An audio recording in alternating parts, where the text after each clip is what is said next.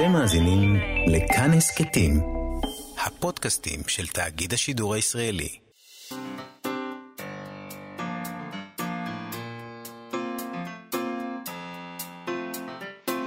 מה שכרוך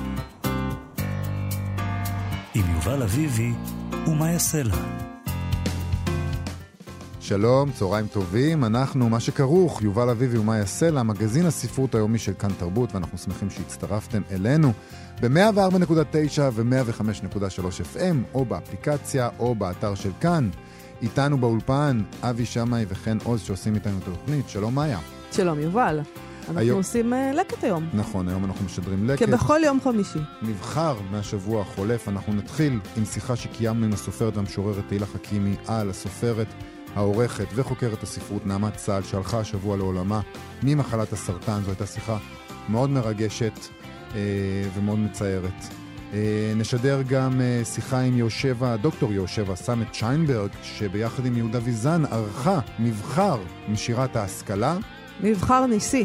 מבחר ניסי. באמת, ב... זה נס שהם, זה שני משוגעים לדבר שפשוט עשו מעשה ספרותי יוצא מן הכלל. נהדר, וגם הצליחה לקרוא לנו שיר הומוריסטי ושיר מלא פאתוס, אז נכון. שווה לשים אבל ההומוריסטי אותי לא כל כך הצחיק, לא, אני לא חייבת לא להודות, אז אה, תשפטו בעצמכם. תשפטו בעצמכם, ולבסוף אנחנו נשדר את השיחה שלנו עם uh, המשורר והסופר והמו"ל עודד כרמלי, ש... Uh, עכשיו uh, הוציא לאור את המחזה יורד הים של uh, פרננדה פוסואה, מגדול משוררי פורטוגל. תהנו.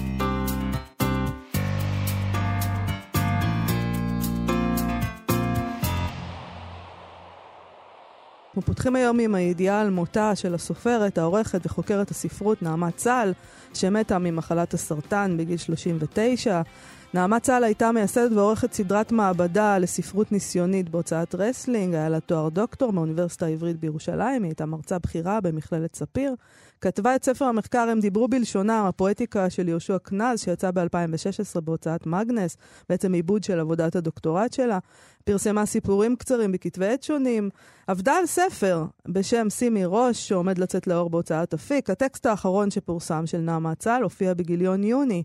של מאזניים, אה, יוני האחרון, ביטאון אגודת הסופרים, בעריכת מיכל חירותי, והוא חלק מתוך נובלה. אולי הנובלה הזאת שתצא, אני לא יודעת.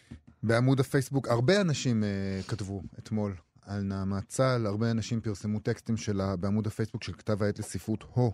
פרסמו אתמול טקסט שלה שאמור היה להת... אמור להתפרסם בגיליון הקרוב של כתב העת, ובו היא כותבת כך: לפני שנה חליתי בסרטן. השפה שלי נפלה. ביומן שלי, דממה. רק פעם בזמן רב איזו התקבצות מילים שנועדה לסמן בעיקר את השממה שסביבה, את האדמה החרוכה. לפני שבועיים קיבלתי את המכה השנייה. המכה השנייה היא לא כמו המכה הראשונה, ועל זה אני רוצה לכתוב כאן. אבל קודם כל, מה שקרה. לאחר שנה של טיפולים, כשהתחלתי, כשהתחלתי לסכם את התקופה ולחזור לחיים, פתאום שבוע של כאבי ראש עזים. הלכתי למיון וגילו אצלי גרורה במוח. ארבעה ימים אחר כך נכנסתי לניתוח. כעת אני שישה ימים אחרי הניתוח. יש בדיקות חדשות לעשות. את הטקסט הזה אני כותבת מתוך הדי הזעזוע, האחרים מאוד, של המכה השנייה. השפה שלי היא שפה שנפלה וקיבלה מכה חזקה. היא התפרקה בנפילה. במשך השנה האחרונה אני אוספת אותה לאט מהרצפה, מנסה להשיב אותה אליי בחשדנות, גם בעדינות גדולה. עכשיו היא כבר נאספה לי באיזה אורח שברירי, ואז התקבלה המכה השנייה. אבל המכה השנייה היא מכה אחרת, היא מכה שאחריה מדברים. אני כותבת על המכה הראשונה והמכה השנייה בעקבות ז'אנה מרי. אחרי המכה הראשונה לא מדברים. אני עצמי במשך שנה לא הצלחתי לכתוב שום דבר. אחרי המכה השנייה אני כותבת את הטקסט הזה. ואני כותבת את הטקסט הזה עם סימנים כחולים בשפה. ואני רוצה לכתוב שאולי ספרות נכתבת תמיד עם סימנים כחולים בשפה. שאולי אין ספרות בלי סימנים כחולים בשפה. שספרות נכתבת אחרי שמקבלים מכה בשפה. אחרי המכה השנייה יש לשון. מאחורי הצירוף השפה שנפלה שבחרתי לקרוא לקטע הקצר הזה, שמעתי למשל את הצליל של ספר הילדים הביצה שהתחפשה. אחרי המכה הראשונה לא שמעתי צלילים. אחרי המכה השנייה אני יכולה לשמוע צלילים. אבל אני עם סימנים כחולים בשפה, ומאחורי השפה שנפלה, הביצה שהתחפשה, אני שומעת גם עם קולו השתוק של דן פגיס, שכתב את ספר הילדים היפה הזה ואת קרונותיו החתומים. היא ממשיכה וכותבת, מכאן ואילך אני לא מצליחה לאחות את הדברים שלי לטקסט רציף. בצער וגם בהתנגדות, ימים רבים אני מזיזה פסקאות למעלה ולמטה, אני נאלצת לקבל את העובדה שמכאן ואילך הטקסט הזה יהיה בנוי מפרגמנטים שאסמן בכוכביות מפרידות. יש בי התנגדות גדולה לכך, אבל זה כנראה חלק ממה שאני כותבת עליו. מאוד רציתי לכתוב את הדברים בבהירות, ברצף, שאפשר יהיה פשוט לקרוא ולהבין. אני חושבת שאין דבר כזה ספרות בורגנית, כי אין ספרות שאיתה אפשר להתקבל על, להתקרבל על ספה. על ספה מתקרבלים עם סיפורים, אבל לא עם ספרות. כי ספרות לא באה לספר לנו סיפורים. ספרות נועדה לגרום לנו לחשוב על האופן שבו אנחנו מספרים לעצמנו סיפורים. ואם הספר שאנחנו מחזיקים, כשאנחנו מתקרבלים על הספה שלנו, הוא במקרה גם ספרות, הספה לא נשארת ספה. מאחורי הגב, מתחת לישבן, באזור הכי חמים ומקורבל נפער חור. נכרע בור. נופלים. יש שפה שמקרבת אותנו אל המוות. זוהי ספרות. יש שפה שמרחיקה אותנו מהמוות, בונה מגדלים. זוהי רוב השפה. זהו הים הלשוני הגדול שבתוכו אנחנו חיים. הספרות פונה נגד רוב השפה. הסופרת והמשוררת תהילה חכימי פרסמה את ספרה השלישי, חברה, בסדרת המעבדה שערכה נעמה צאל בהוצאת רסלינג. שלום תהילה חכימי. שלום, בוקר טוב. בוקר טוב, אה, צהריים טובים. ספרי לנו על העבודה המשותפת שלכן. איך היה לעבוד עם אה, נעמת צה"ל? אני חושבת שבראש ובראשונה העבודה עם אה, נעמה היא אפשרה שיחה, היא אפשרה איזושהי שהות לחשוב אה, ולדבר על מה בעצם אנחנו עושות, מה, מה הטקסט שהבאתי אליה, לידיים שלה, מה, הוא בכלל מנסה לעשות. היא אפשרה את הזמן לקחת אותו ולעשות בו פעולות, בין אם זה פעולות פואטיות, בין אם זה פעולות נרטיביות. התהליכים היו יחסית ארוכים, לפעמים אה, חודשים בין אה, גרסה לגרסה, סך הכל גם מדובר בטקסט קצר, זה לא איזה רומן של 300 עמודים, אה, רוב הספרים שיצאו בסדרה, ספרים קצרים, אפילו קצרצרים, אבל עדיין אה, היה משהו אה, במקום הזה של המעבדה, אה, שביקש אה, לעשות ניסיון, שביקש אה, אה, לפתוח את ה... אה, את האפשרויות שלהם אפשר להגיע בספרות. כלומר, אה, למשל, אני זוכרת, אחת השיחות האחרונות אה, בהקשר של הספר הייתה עם אה, לכתוב מה זה. כלומר, אם לכתוב את השם של הספר, אז לכתוב נובלות, mm. סיפור, רומן. כאילו, הייתה לנו ממש שיחה בינינו, בין שלושתנו, כי בעצם עודד וולפשטיין גם היה מעורב, והיה מין עריכה, צוות עריכה משולשת. זכית. שזה גם, אה, כן, זה גם אגב מעיד אה, על איזושהי גדלות של נעמה בתור עורכת, שהיה לה ברור שמכיוון שעודד עבד אה, איתי על כתב היד, ועוד לפני שהיא לקחה את הספר אליה, אז היה לה ברור שאין לה בעיה לפתוח את השיחה הזאת לעוד בן אדם, שזה לא כזה מובן מאליו. נכון. זה עולם של אגו ושל קרדיטים, ונעמה זה ממש היה ברור שזו שיחה שלי פתוחה, ו... ובסוף החלטנו שלא להכריע והחלטנו שלא לבחור כותרת אה, ז'אנרית לטקסט, אה, ושהקורא פשוט יבחר. וזה למשל בחירה שהיא לגמרי לא מסחרית. אה, כמו כל המעשה הזה של הסדרה המיוחדת הזאת. אז בוא נדבר, אם, אם אפשר, קצת על, על המעבדה, הסדרה הזאת שהיא ערכה בהוצאת רסלינג. מה בעצם היה, נדמה לי שהראשון שהיא הוציאה זה עיגול שחור, שזה כבר אה, איזה מין דבר אה, מוזר. הראש, זה דווקא היה השני, הראשון אה. היה סיפורים קצרים של תמר גצר, שהיא בכלל אמנית ותיקה מאוד, ציירת, ואני חושבת שמתעסקת בעוד מדיומים. כן. שהיא גם כותבת, ונעמה, אני חושבת, זה היה ספר פרוזה הראשון של תמר. אה, זה היה הספר הראשון שיצא ב-2014, אה, אחר כך עיגול שחור, שזה בשבילי היה מאורע. אה, הספר הזה, אני יודעת שבשביל הרבה אנשים אה, בעולם הספרות, זה היה מין ספר שבעצם אה, אני גיליתי את הסדרה דרכו, mm. וככה סימנתי את נעמה ואת הסדרה כמשהו שהייתי רוצה להגיע אליו, וזה מין שאיפה. אחר כך יצאו שני ספרים שהם למעשה מחזות של רונית מטלון, זיכרונה לברכה, הנערות ההולכות בשנתן, ו... מחזה ראשון של אה, עינת יקיר, המחיצה. אמ, אחר כך עוד ספר של עיגול שחור, אה, צורת עתיד, ספר של שמעון עדף שדרך, שגם ספר מאוד איכותי של שמעון עדף, אני חושבת. שמעון בכל מקרה הוא סופר ייחודי ומיוחד שחוצה ז'אנרים תמיד, אבל אני חושבת שהספר הזה שהוא הוציא עם נעמה, הוא עשה שם משהו אחר. הוא העז שם באופנים שאולי הוא לא העז בספרים אחרים שלו. ואחד הדברים וגם... שאת את הזכרת כשדיברת על הספר שלך, אה, וגם על הסדרה הזאת, זה בעצם ה, ה, המוכנות הזאת להת, לעסוק בטקסט אה, ו, ולקחת משהו ש, שהוא, ש, להתייחס לזה כאל מעבדה של טקסטים באמת. את חושבת שזה, שאפשר לראות איזה חיבור, אפשר לראות איזה, איזה מהלך באמת באמת של התייחסות לטקסט גולמי בעבודה שלה? לגמרי, אני חושבת שהנקודת שה... פתיחה שהייתה חשובה לה זה לבוא ולפגוש אה, אותך בתור יוצר, אה, בתור יוצרת, במקום שאתה עדיין לא בטוח, שבו אני עדיין לא בטוחה לאן כל זה הולך, שיש עוד מקום אה, לדבר, שיש עוד מקום לשינוי. אה, היא מאוד מאוד אה, אהבה בחוויה האישית שלי, היא מאוד אהבה להיכנס איתי יחד לפואטיקה של הטקסט.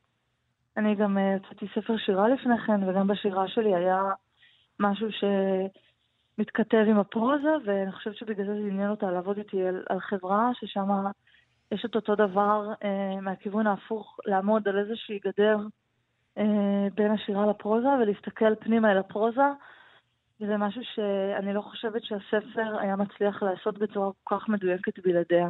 אה, זו הייתה עבודה משולשת עם עודד, אבל בסופו של דבר מי שעשתה את העריכה זו הייתה היא, והיא ממש לקחה את זה אליה אה, שבועות ארוכים ואפילו חודשים, וממש התפלשה בתוך הפואטיקה שלי והצליחה ממש להוציא ממנה, אה, להסיר ממנה את כל המבוכות ולדייק אותה באופן שאני ממש מרגישה שנשאר איתי אחר כך, אה, כשהמשכתי למקומות אחרים, דברים אחרים שכתבתי, טקסטים אחרים, ממש הרגשתי אותה עם המשקפיים המיוחדים האלה שלה ועם היד הרגישה שלה. זאת אומרת, אה, הרגשת כאילו את כותבת ו... ויכולה לראות את ההערות שלה? ממש ככה, ממש רואה אותה, מכוונת אותי, אוקיי, פה אולי כדאי להשאיר, למחוק. האפשרות הזאת של המחיקה, שהיא באה מתוך איזושהי הבנה עמוקה ולא יש משהו במפגש עם עורך שיכול להיות מאוד דרמטי לפעמים, הוא יכול להיות מאוד חותך. אה, מסרס נעמה, אפילו. אפילו, כן, ואצל נעמה היא הייתה מצד אחד מאוד מאוד מאוד חדה, מאוד, ידעה מאוד מאוד לחתוך. אני היום בבוקר עברתי על, ה, על הכתב היד שהיא החזירה לי בכתב ידה, והיא מחקה לי המון. אבל uh, אני לא זוכרת, כלומר, חזרתי אחורה לרגע, ואני לא זוכרת שזה הכאיב לי, כלומר, אני כל כך בטחתי בה וב... באינטואיציות שלה ובאמת הזאת הגדולה שהביאה אותה, בחוכמה שלה, שזה פשוט הרגיש לי נכון, פשוט uh, התמסרתי לגמרי uh, למחיקות ולהצעות, ו, וגם ידעתי שאם אני אבוא ואגיד פה זה לא נראה לי, אז יפתח שיחה, וזה לא יהיה מקום שהוא יהיה לא נוח או לא נעים. השתמשת מקודם בביטוי להתפלש בטקסט. מה זה, מה זה בעצם אומר? מה, זה, זה מאוד ספציפי נשמע לי.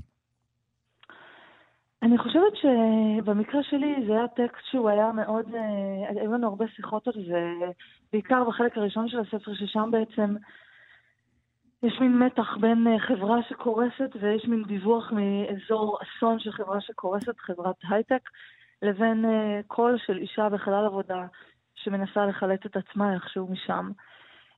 והיה משהו במתח בין שני הקולות האלה, וגם בתוך כל אחד מהחלקים של הטקסט הזה, שמאוד דרש דיוק ומאוד דרש אה, איזשהו זיקוק של הטון, של הקצב, וכדי לערוך טקסט כזה, אני חושבת צריך ממש להיכנס פנימה, צריך להרגיש אותו, אה, במובן הזה אולי, אה, ההתפלשות הזו. כלומר, לא לרחף מעליו אה, מחוצה לו, אלא ממש... אה, להיכנס אה, פנימה מתוך, מתוך איזושהי הבנה של מה אנחנו עושות כאן בעצם.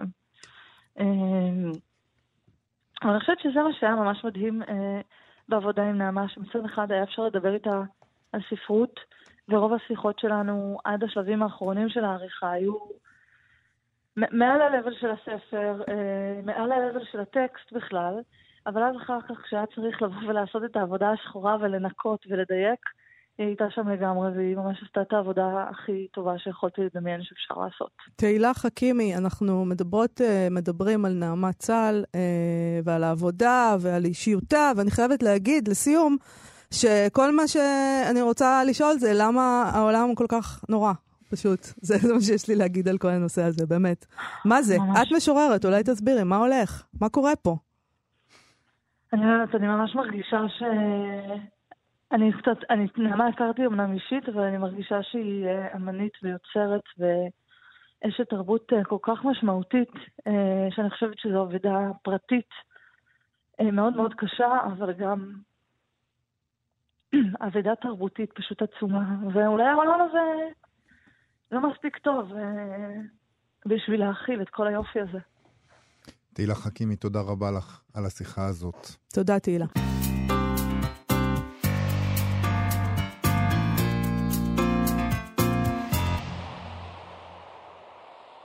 על שולחננו מונח עכשיו עניין אה, פעוט, בין 800 עמודים כמעט, אה, אבל למרות ההיקף האדיר, הם קוראים לזה מבחר בלבד, מבחר של שירת ההשכלה, שערכו יהודה ויזן ודוקטור יהושע סמט שיינברג, יצא לאחרונה בהוצאת דחק. אה, ציינו כבר בפתיח ש... שני אנשים פרטיים בעצם, בלי מכון שתומך בהם, בלי כספים, בלי... אה, עשו מין מפעל אדיר, מטורף. בואו נבדוק עד כמה הם פשוט אנשים מטורפים. שלום לדוקטור יושבה סמט שיינברג. היי, מה היה העניינים? בסדר גמור. אז מה אתם... מטורפת אתם... אני לא. יצאתם, מטורפת לא. יצאתם מדעתכם? אה, וואי, שאלה טובה. לא, אנחנו לא מטורפים. כלומר, יהודה מטורף, אני לא מטורפת. אוקיי, אז חצי פה, לפחות יש פה חצי של טירוף. אה, אבל זה באמת מפעל אדיר שאתם פשוט אה, כמו, אני מדמיינת אתכם כמו שני תלמידי חכמים, ככה, על, על הספרים, בוחרים, עוברים. כמה שנים זה לקח? זה לקח פחות מעשרה חודשים. אה, זה, מה, אה, פרשתם מהכל? צריך להגיד, ו... צריך להגיד שהדוקטורט שלך עסק אה, בשירת ההשכלה, כך שבאת עם קצת אה, ידע על העניין. טיפה. אני באתי עם טיפה ידע, יהודה בא עם הרבה ידע משלו. עשרה חודשים שנדמה לי שאפשר לומר שפרשנו מהחיים למען העניין הזה. עבודה מסביב לשעון. אין, אין, אין שום דבר שחשוב מעבר לזה, זה, זה היה מאוד אינטנסיבי, מאוד מאוד. אוקיי, אז אתם, אה, זה שיגעון בשניים, זה נקרא, אוקיי, יש דרך לאבחן כן, את הדבר איך הזה. איך את אומרת שאת לא משוגעת, כאילו, זה ברור. משוגעת לדבר. בואי, בדיוק. בואי נדבר על העניין הזה של שירת ההשכלה, מה זה, בואו בוא ננסה לפרק את זה קודם כל, מהי שירת ההשכלה, וגם אני מבינה שבסופו של דבר הבחירה שלכם, חשבתם שתלכו על הדברים הקנונים, ובסוף בחרתם אחרת. כן, התחלנו, התחלנו עם איזה יומרה מסוג מסוים, ומהר מאוד התקנו את הדיסקט, הבנו שאנחנו צריכים ל, לעשות אה, חישוב מסלול מחדש, ולתת את הטון שלנו, של בני הדור הזה, שני אנשים שפועלים ב-2020, לצקת את התוכן שלנו כאנשים צעירים לתוך איזשהו מפעל שהיה יכול בקלות להיות אה, מפעל קנוני זו לא מילה רעה, אבל מפעל מעלה עובש. כן. היינו, היינו צריכים לעשות איזה טוויסט כדי שהדברים ייראו אחרת.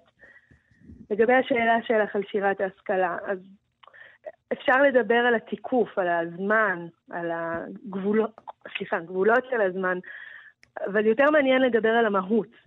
אולי, אולי אני אגיד משהו על גבולות הזמן, ככה, כדי שמי שמתעניין ידע. Okay. אוקיי. מחלוקת, איפה להתחיל, איפה לסיים, זה אף פעם לא פשוט כל כך לעסוק בפריודיזציה בספרות. אמ, יש חוקרים שנוטים להתחיל את אה, שירת ההשכלה, בכלל, את השירה העברית החדשה. אה, ברמח"ל אנחנו לא, זה לא מצא חן בעינינו מסיבות שונות, אפשר להרחיב בזה, אבל נדמה לי שזה לא המקום. אמ, אז התחלנו את האנתולוגיה שלנו עם משוררי אה, המאסף, כתב עת המאסף בגרמניה. Mm-hmm.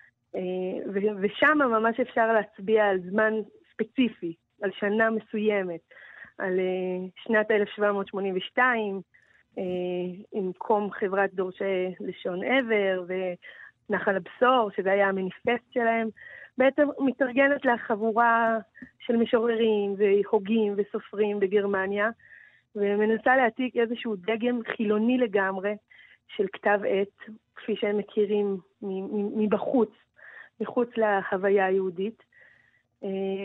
ושם אנחנו מתחילים, ואנחנו כמובן לא... אנחנו נאמנים למסורת ארוכה של חוקרים ואנשים ש, שראו במאספים את התחלת התקופה. זהו, מכאן ואילך ההשכלה מתפתחת כמו, כמו כדרכן של רבולוציות מגרמניה להולנד ולצרפת ולאיטליה ואחר כך גם לאוסטרו-הונגריה, כן, לווינה ולפראג. זאת אומרת, זה היה פה, היה איזה עולם שבמקביל, אה, בהמון המון מקומות, זה נראה שהייתה פריחה אדירה של שירה. של המשכילים כן, האלה. כן, זה, זה נורא מעניין, בגלל שבעצם, אה, אני, אם אני חושבת על ביאליק שדווקא קבע את רמח"ל כמי שמתחיל, אז הוא מדבר על זה שהיה את המשורר הספרדי האחרון, עמנואל הרומי באיטליה, וממנו והלאה הוא מתאר קרחת, כן? הוא קורא לזה שדה בור, או שיממון, או מה שלא יהיה, ואז הוא אומר בבת אחת פתאום, אחרי 400 שנה, אה, התפרצות וולקנית, מגיע רמח"ל. אז הוא, הוא מדבר על רמח"ל, אבל ממנו ואילך המון המון משוררים. אז אנחנו ככה מאחרים את זה בעוד 50 שנה, זה לא, זה לא משנה. העניין הוא שאנחנו פתאום נחשפים לתקופה שפועלים בה בבת אחת אה, מאות משוררים, מאות רבות של משוררים, אה, ויש איזה מין היסטריה לדבר דפוס, להוציא ספרים, ל, ל, לכתוב. כאילו חוגגים את העברית מחדש אחרי שהיא קפאה על שמריה המון זמן. אולי אה, נעצור רגע רק כדי, לטובת מי שלא לא קרא אף פעם שיר משירת ההשכלה, אולי נקרא שיר אחד. אז אה, יובל, אתה בשל שיר הומוריסטי או שאתה רוצה שיר דרמטי? אני רק חשבתי על זה שאני ביקשתי ממך לבחור שיר, ורק התוכן אצלכם הוא ספרון קטן. התוכן הוא בין 30 נכון, עמודים. 25 עמודי תוכן. נכון. אז אמרתי לעצמי, אמרתי, יאללה, תבחרי, ואז אני אומר לעצמי, מה הטלתי עלייך? היא יודעת, היא מכירה, זה לא... כן, אבל כולם היו...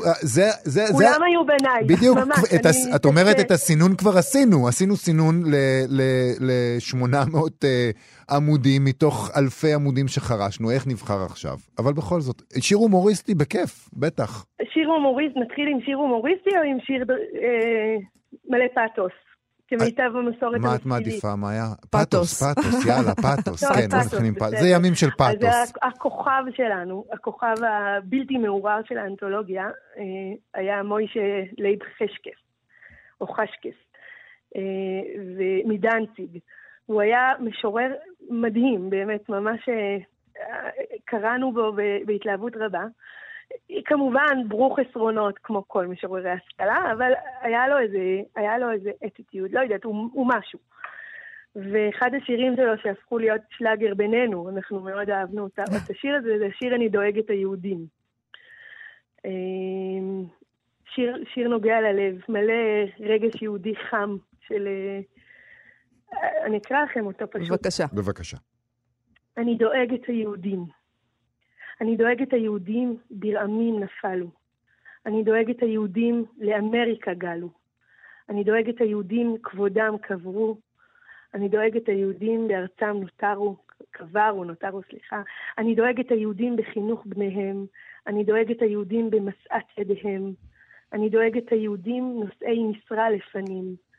אני דואגת היהודים הגנרלים והברונים. אני דואגת היהודים לפלסטינה יצאו. אני דואגת היהודים משם חזרו ובאו.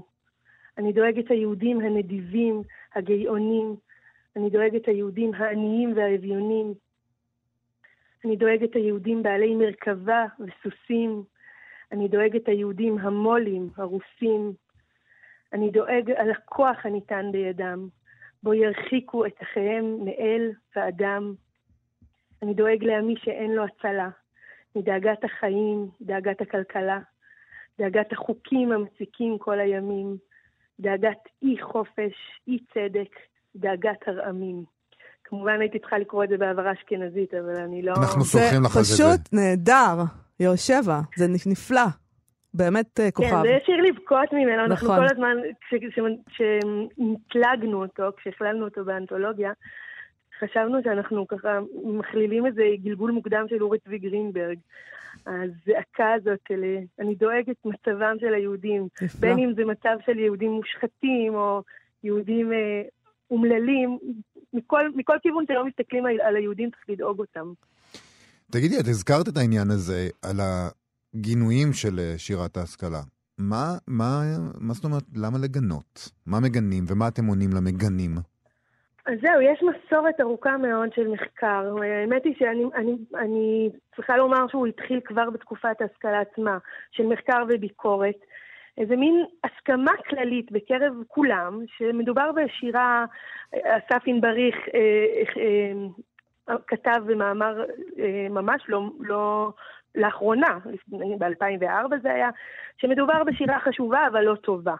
זה כאילו כולם מיישרים קו עם התפיסה הזאת, מקובנר ופפירנה בזמן אמת, ודרך ביאליק שכתב בשירתנו הצעירה דברים איומים ונוראים על שירת ההשכלה, והתחושה היא שכאילו כולם יישרו קו עם, ה, עם הטענות האלה. הטענה כאילו שהיה לה תפקיד לאומי, תפקיד uh, בהתפתחות של הספרות העברית, אבל כשלעצמה אין לה ערך. אין לה ערך. עכשיו, יש, יש אמת בטענות האלה, בפרט כשאתה, אה, אנחנו, בני, הדור, בני הדורות האחרים, כבר יודעים שמעבר לפינה מחכים ביאליק וצ'רניחובסקי. וגם יל"ג הגדול שבמשוררי ההשכלה, הוא לא ביאליק, הוא לא צ'רניחובסקי. אנחנו יודעים שההיסטוריה ת, תשנה את, את ה... אני, אני, מאוד, אני מאוד נזהרת כאן, כי אני במפגיע, או בצורה מאוד מאוד מודעת, אני וגם יהודה, אה, אה, עמדנו נגד כל הביקורות האלה, גם במבוא וגם עצם האיסוף הזה שהשקענו בו כל כך הרבה. זה, זו איזושהי אמירה שאנחנו לא מקבלים את הביטול המוחלט של, ה, של התקופה, של השירה הזאת. יש בה המון המון המון דברים מדהימים. אה, ו- וזה אולי היה, זו הייתה המטרה, להכיר, להכיר לקורא בין ימינו, אה, או בין דורנו, את, ה, את, כל ה, את כל הטוב הזה. אז מי באמת קהל היעד בקרב בני דורנו? מה, בני ה-20 פלוס אה, ישלפו את... לא, לא, לא, לאו דווקא. אני חושבת שכל מי שאוהב, כל מי שחוגג את העברית ואוהב עברית ומעריך שירה עברית, יכול ליהנות מהספר הזה. הוא מגוון מאוד, יש בו, יש בו המון סוגים וסגנונות של שירים, אבל לתפיסתנו, קהל היעד הוא אנשים שאוהבים שירה. זה לא ספר מחקר, זה לא ספר שהמטרה שלו היא היסטורית, אף על פי שאני כן חושבת שיש בו איזושהי... אה, העשייה היא עשייה היסטורית, אבל זה לא ספר היסטוריה. יש, יש ביוגרפיה לכל משורר, הקדמנו ביוגרפיה. אבל זה היה רק כדי להתאים קצת את הקורא מה, מהאווירה של התקופה. את מסכימה אה, אבל שזאת עבודה אדירה שעשיתם, ש... אה, משהו שהיה חסר, אבל גם היית מצפה שזה יהיה אה, תפקיד של אקדמיה אולי, או של איזה מפעלים ספרותיים ממומנים יותר, שאתם, שפשוט אין כלום, זה נראה. אז יש כמה משוגעים, מזל, שעושים את העבודה. אמ, אני, אני לא יודעת, אני מתלבטת על העניין הזה, כי אני מרגישה שאפשר לצפות מהאקדמיה לעשות את מה שהיא יודעת לעשות. אה, והיא יודעת לעשות את הדברים שהיא עושה, היא עושה בסדר. אבל זה לא, זה לא מסוג המפעלים שאקדמיה עושה אותם. לפחות לא פה בארץ, אני חושבת שבחוץ לארץ אולי כן. אבל או לפחות לא, לא עכשיו. לא עכשיו ולא פה. את לא רואה הרבה דברים כאלה. בסופו של דבר, ואולי צריך להדגיש, להדגיש את זה הרבה, זה ספר שירה. כן. זה ספר שירה עם אוריינטציה מאוד מסוימת והיסטורית והכול. ואגב, צריך גם לומר, הייתה פה עבודת מחקר במובן הכי פשוט של גם ההדרה מכתבי יד, שזה דבר שכל מכון מחקרי היה יכול אה, לעשות במימון ממומן היטב, אבל גם הביוגרפיות שטבעו מאיתנו המון המון אה, אנרגיה מחקרית ממש. אה, משוררים שאין להם, אין להם שום זכר בתולדות הספרות העברית. אז זה כן, לא אז זה כן עבודה עליהם. מחקרית, אז למה את... זו הייתה עבודה מחקרית, לפנות לפנקסי קהילות, או לחפש כתובות מצבה ש... כדי לדעת מתי נפטר המשורר שאנחנו אז, כותבים עליו. אז לא היה עדיף זה עבודה אם היה מחקרית. עומדת מאחורי זה הוצאה של אוניברסיטה גדולה שנותנת אה, לכם את המושכות של הדבר הזה, כיוון שזאת עבודה מחקרית ספרותית? את אומרת, זה ספר שירה, אני, אני פשוט, אני, אני יודע ש, שזה ה, זה, זה שלך, אבל אני מרגיש צורך להגן על זה, אה, שאוניברסיטה תיקח על זה בעלות, לא בעלות אפילו, אלא אחריות, ותגיד, הנה, יש פה עבודה מחקרית לעשות, זה דבר שחשוב ל- ל- לשארית הדורות. היה אפשר לצפות שמישהו אה, יחשוב שהוא צריך לממן אה, דבר כזה, מפעל זה כזה. מפעל לאומי. כן, אני, אני, אני חושבת שהיה יותר נוח אם היינו ממומנ- ממומנ- ממומנים, והמו"ל היקר שעומד מאחורי הפרויקט המדהים הזה היה, היה צריך פחות לשבור את הראש על ענייני כלכלה, אבל אה, שזה יהודה, חושבת... כן? זה בהוצאת דחק, כן, בואו נגיד יהודה, למי ש... כמובן, יהודה יהודה ויזן.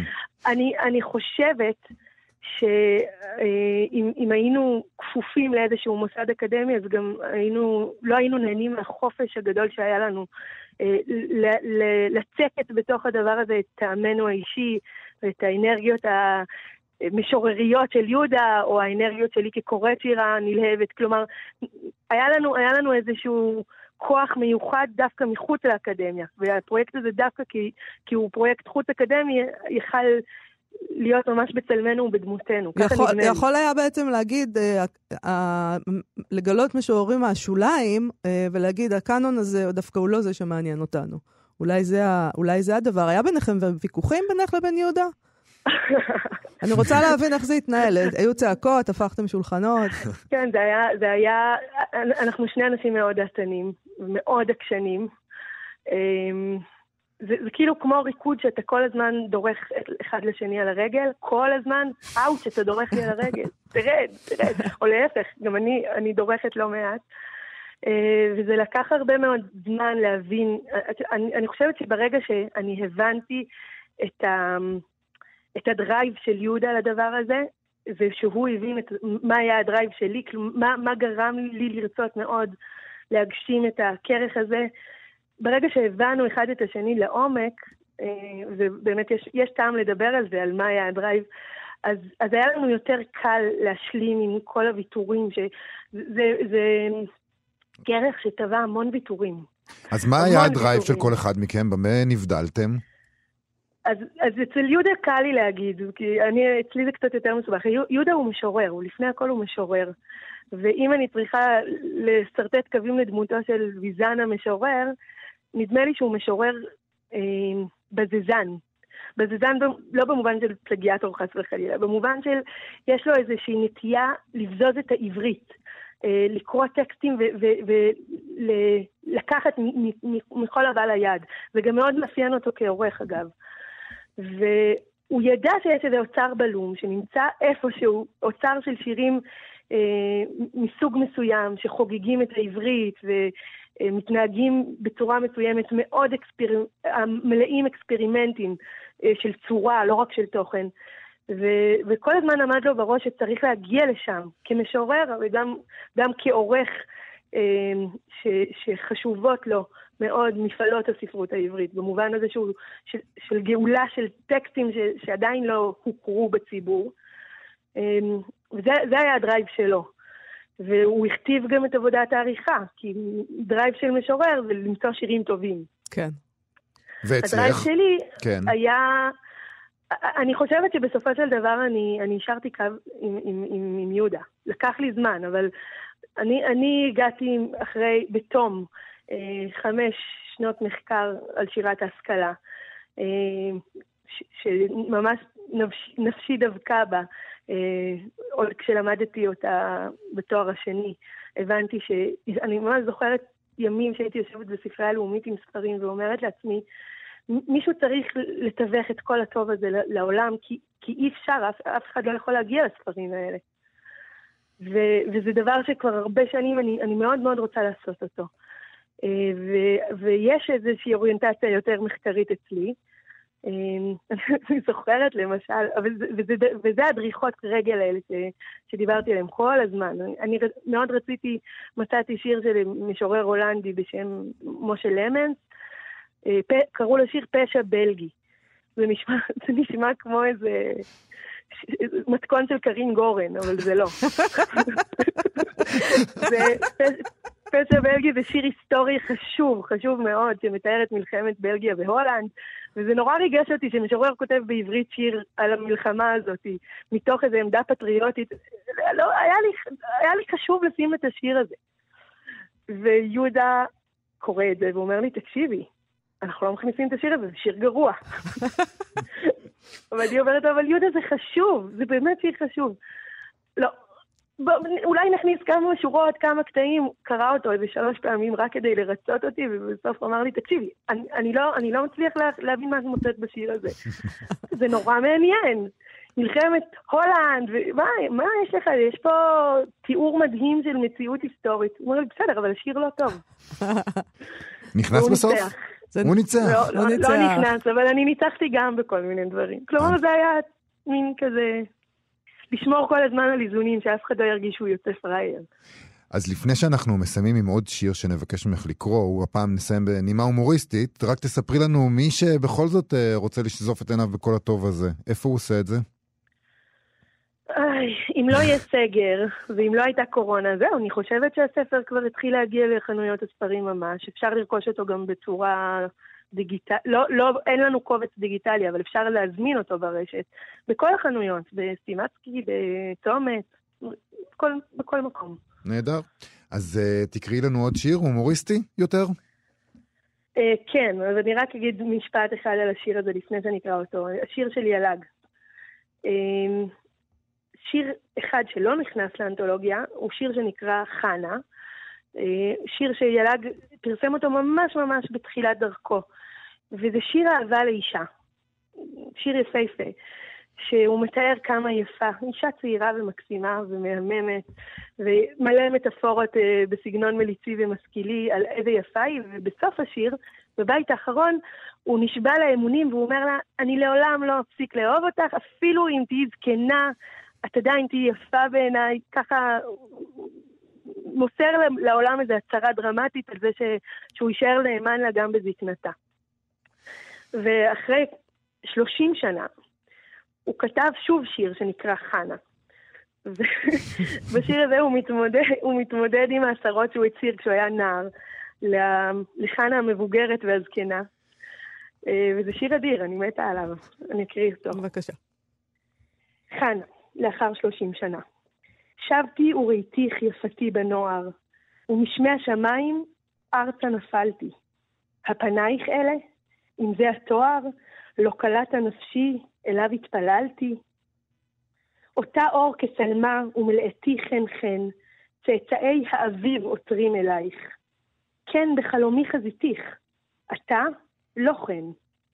הא, מה אראה בך? האלה פנייך? פנים כניר, כתלמים הלחיים.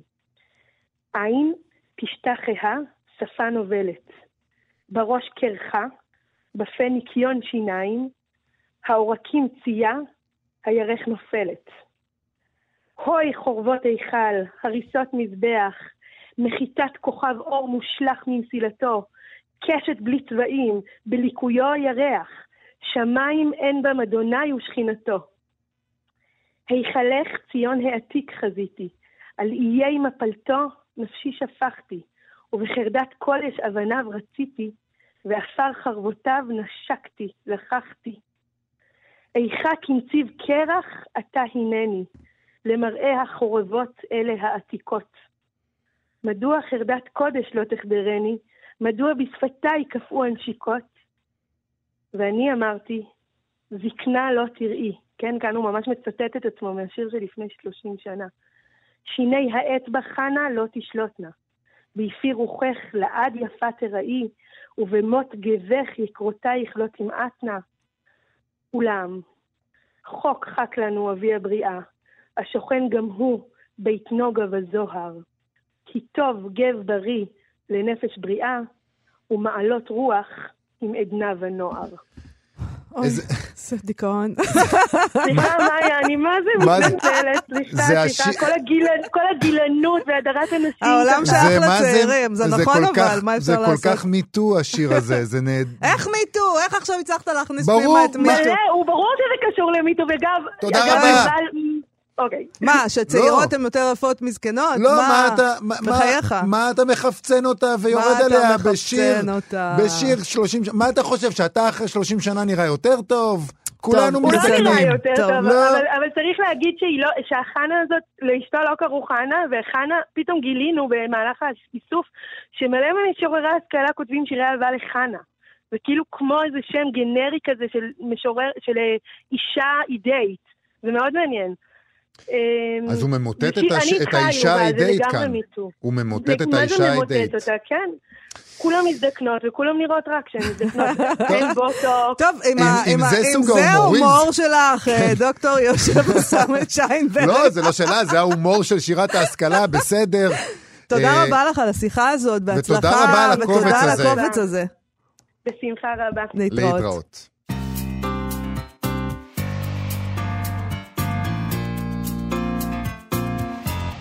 שלוש נשים מקוננות על גופה ומחכות לבוקר שיעלה. בינתיים הן צריכות לעשות את תפקידן ליד הגופה. מתפתחת ביניהן שיחה שבה הן מדברות על החיים ועל החלום. צריך לבחור בין זה לזה, להיות בחיים או להיות בחלום.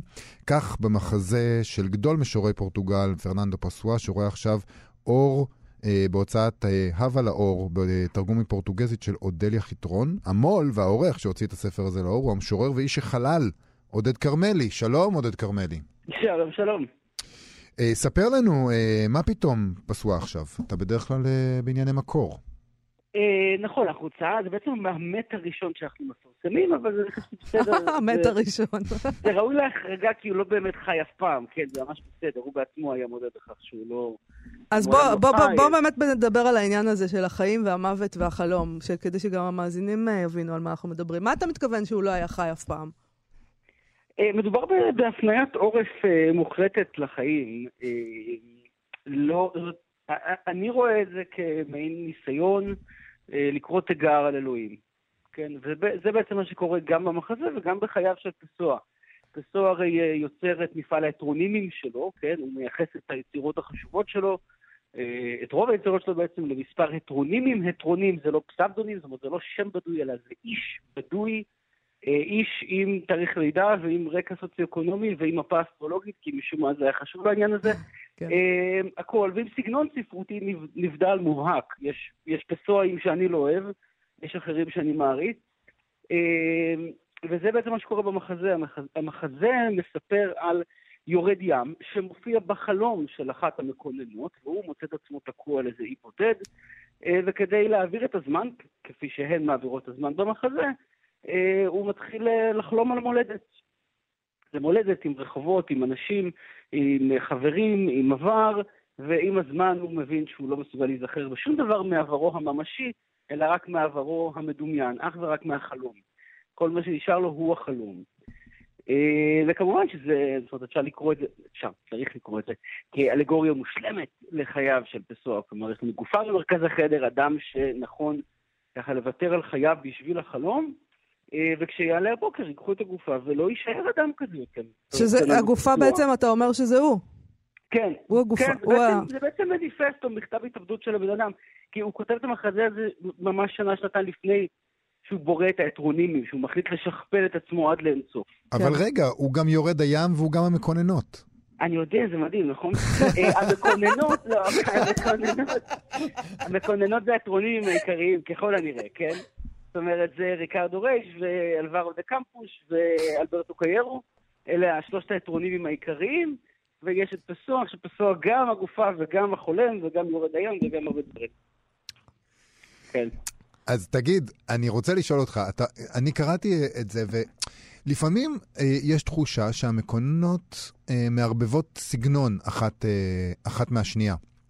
ולא קל פתאום, פתאום אתה קורא ואתה לא זוכר אם אתה קורא את השנייה או השלישית, אבל ללא ספק המקוננת החשובה היא השנייה. נכון, כי היא מספרת היא, החלום. היא זאת שמספרת את החלום. אני, כן.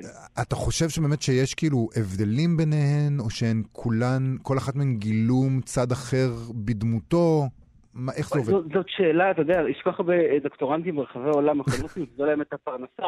יש תמיד השאלה הזאת, באמת, האם עד כמה הטרונימים הם צדדים שונים של האישיות של פסוע, אה, עד כמה הטרונימים באמת מובהקים, וכמה הם נבדלים באמת מפסוע, כן, יש מקומות שזה לא כך ברור אה, מי כותב. כאן אני חושב, אתה צודק, שקשה באמת להצביע, אני לא הצלחתי להצביע, טוב, זה, זה ריקרדו רייש, זה ברור. אה, קשה להצביע על הזיהוי הזה, פשוט כי אני חושב שעוד לא נוצר. אה, יש, יש כאן החלטה, עכשיו מדובר בחלקים שונים מהאישיות של, של פסוע, אבל הוא עוד לא פיתח את החלקים האלה, או, או לא בצורה צלולה מספיק. אבל אני רוצה לקרוא תיגר רגע על, על פסוע ולשאול אותך. אה, היא אומרת, השנייה, מוטב שלא נבריש את החיים אפילו בשולי שמלותינו. לא אל תקומו, תהיה זו פעולה, וכל פעולה שהיא מפריעה לחלום. זה הרעיון שלו, נכון? כל פעולה נכון. מפריעה לחלום. אבל כתיבה היא פעולה. כתיבה היא אכן אה, אז, פעולה. אז הוא לא אה, ממש, זאת אומרת, הוא לא בדיוק, אה, אתה מבין? הוא כאילו חתר תחת עצמו בעצם, זה שהוא אפילו כותב את זה. את יודעת, זה מעניין, זאת אומרת, המחשבה היא, וזה גם מה שעשו, זה גם עוול שעשו לקפקא, המחשבה היא באמת לדמיין איזה אדם מאוד מאוד בודד שיושב בעליית גג, וכאילו עושה איזה... מעשה התאבדות אה, ממושך כזה באמצעות כתיבה למגירה או משהו, ורק כן. אחר כך מגלים אותו. זה, זה שטויות. כאן הרעיון הוא שהחלום ממשי יותר מהחיים. Mm. זאת אומרת, המעשה, ההיגיון, הוא יותר ממשי מכל דבר שאתה יכול לעשות באמת במציאות. אה, אז, אז הכתיבה היא בהחלט חלק מזה. אז הספרות היא החלום בעצם, הספרות, מבחינתו. אוקיי. כן, הספרות היא החלום, נכון. הספרות היא החלום, ובאמת הניסיון הזה להיות אלוהים, לקרוא תיגר על אלוהים. אתה לא, לא הסתפקת אה, בפרסום הספר, אלא גם עשיתם השקה שבו עשיתם המחזה זוטה, נקרא לזה. נכון, עם איזה קאסט מושלם. תספר לנו על... לא יודעת, אני רק ראיתי שאלית ישורון הייתה שם, כן. ואמרתי לעצמי, טוב, מה עוד צריך, כאילו, בעולם הזה? מעיין איתן המקוננת השנייה, ורות קלדרון המקוננת השלישית. בום. בום. מדהים. איך היה? למה זה לא היה בזום? לא הבנתי. יש אנשים כמובן... די, די, פעם אחת כבר עשינו השקה אמיתית, אז רציתי, לא, לא רציתי. אז בכל זאת, אבל בוא נחזור רגע להתחלה, נעשה סיבוב רגע, ונחזור לזה שבחרת להוציא בכל זאת את הדבר הזה, שהוא מאוד מאוד לא אופייני. למה דווקא את זה, את המחזה הזה? אה, תראו, אני ממש זוכר את הרגע שבו קראתי בפעם הראשונה שיר של פרננדו פסוע, זה היה בחנות הספרים לוטוס באלנבי, נפלתי על הברכיים. אה, באימה גדולה, אה, ולא בגלל קנאת סופרים, זאת אומרת, זה לא שאמרתי, אה, אני הייתי יכול לכתוב את זה, וחבל שלא כתבתי את זה, אלא אמרתי, יש פה איזה חילול שם נורא, זה חוקי בכלל להדפיס את זה? זאת אומרת, אלה מחשבות שאמורות להיות, שאני מאמין שהן אוניברסליות, אבל לא ידעתי שבכלל מותר לתת להן ביטוי, אה, ופתאום אני רואה את זה מודפס בספר בהוצאת כרמל. והנה אני עכשיו מדפיס את המחשבות האלה גם כן, בספר בהוצאה שלי, כך שאני אני באמת מסתובב כאן כמו אה, טווס מנופח כרגע. אה, מבחינתי אין מעשה... אה, לא אתה כמו העכבר הזה שיושב על הגב של הפיל ואומר כמה אבק אנחנו עושים. כן, כן, כן, כן, אבל, אבל ספציפית המחזה הזה הוא בעיניי אה, באמת חילול קודש מוחלט. אה, צריך, זה מעשה שצריך להיות לא חוקי להדפיס את המחזה הזה. אה, כי הוא, הוא בעצם אומר, אני חושב, מה שרבים מאיתנו מרגישים וחושבים ומפחדים בכלל לבטא בינינו לבין עצמנו, שהאמת היא שהחלום ממשי יותר מהחיים, הוא חי יותר מהחיים. כאשר אנחנו בחיים אנחנו מוגבלים לגמרי במרחב ובזמן, ודווקא בחלום אנחנו יכולים להיות מי שאנחנו צריכים להיות או אמורים להיות, שזה אלוהים. הכל. כל דבר וכל אדם. אם רק הם היו, קור... הם היו קוראים את זה, הם... הם היו יכולים לדעת שהם צריכים לאסור את זה לפרסום. פשוט, הם לא קוראים. לשמחתי זה לא יגיע. אני לא שולח את העותקים אה, חובה לספרייה הלאומית. אתה לא שולח לספרייה הלאומית? אני לא יודע, אין לי כוח, שישלמו על זה, די, נו, לפחות על הבול, אני אין לי סמוך. רגע, אז איפה אפשר בכל אופן, אם הם רוצים לקנות את זה, איפה אפשר אה, לקנות את הספר הזה, את המחזה? בכל חנויות הספרים העצמאיות ברחבי הארץ, ולהזמנה ישירה באתר ההוצאה ללא דמי לשלוח. ברכות על חילול הקודש, ניכר שזה מסב לך עונג אה, רב. עודד כרמלי, הווה לאור, יורד הים של פרננדו פסוע. להתראות, תודה. להתראות.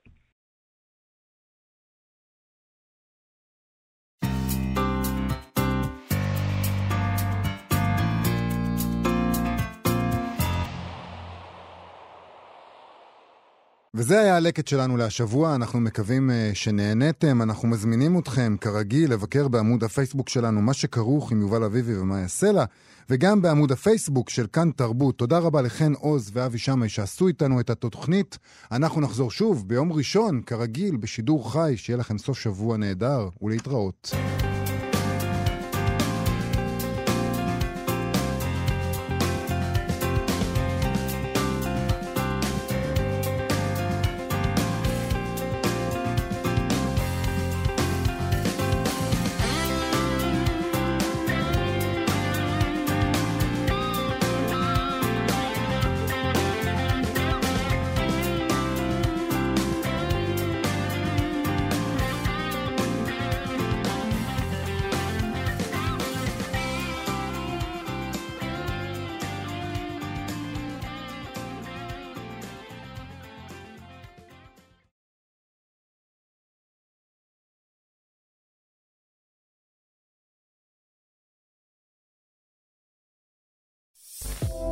אתם מאזינים לכאן הסכתים, הפודקאסטים של תאגיד השידור הישראלי.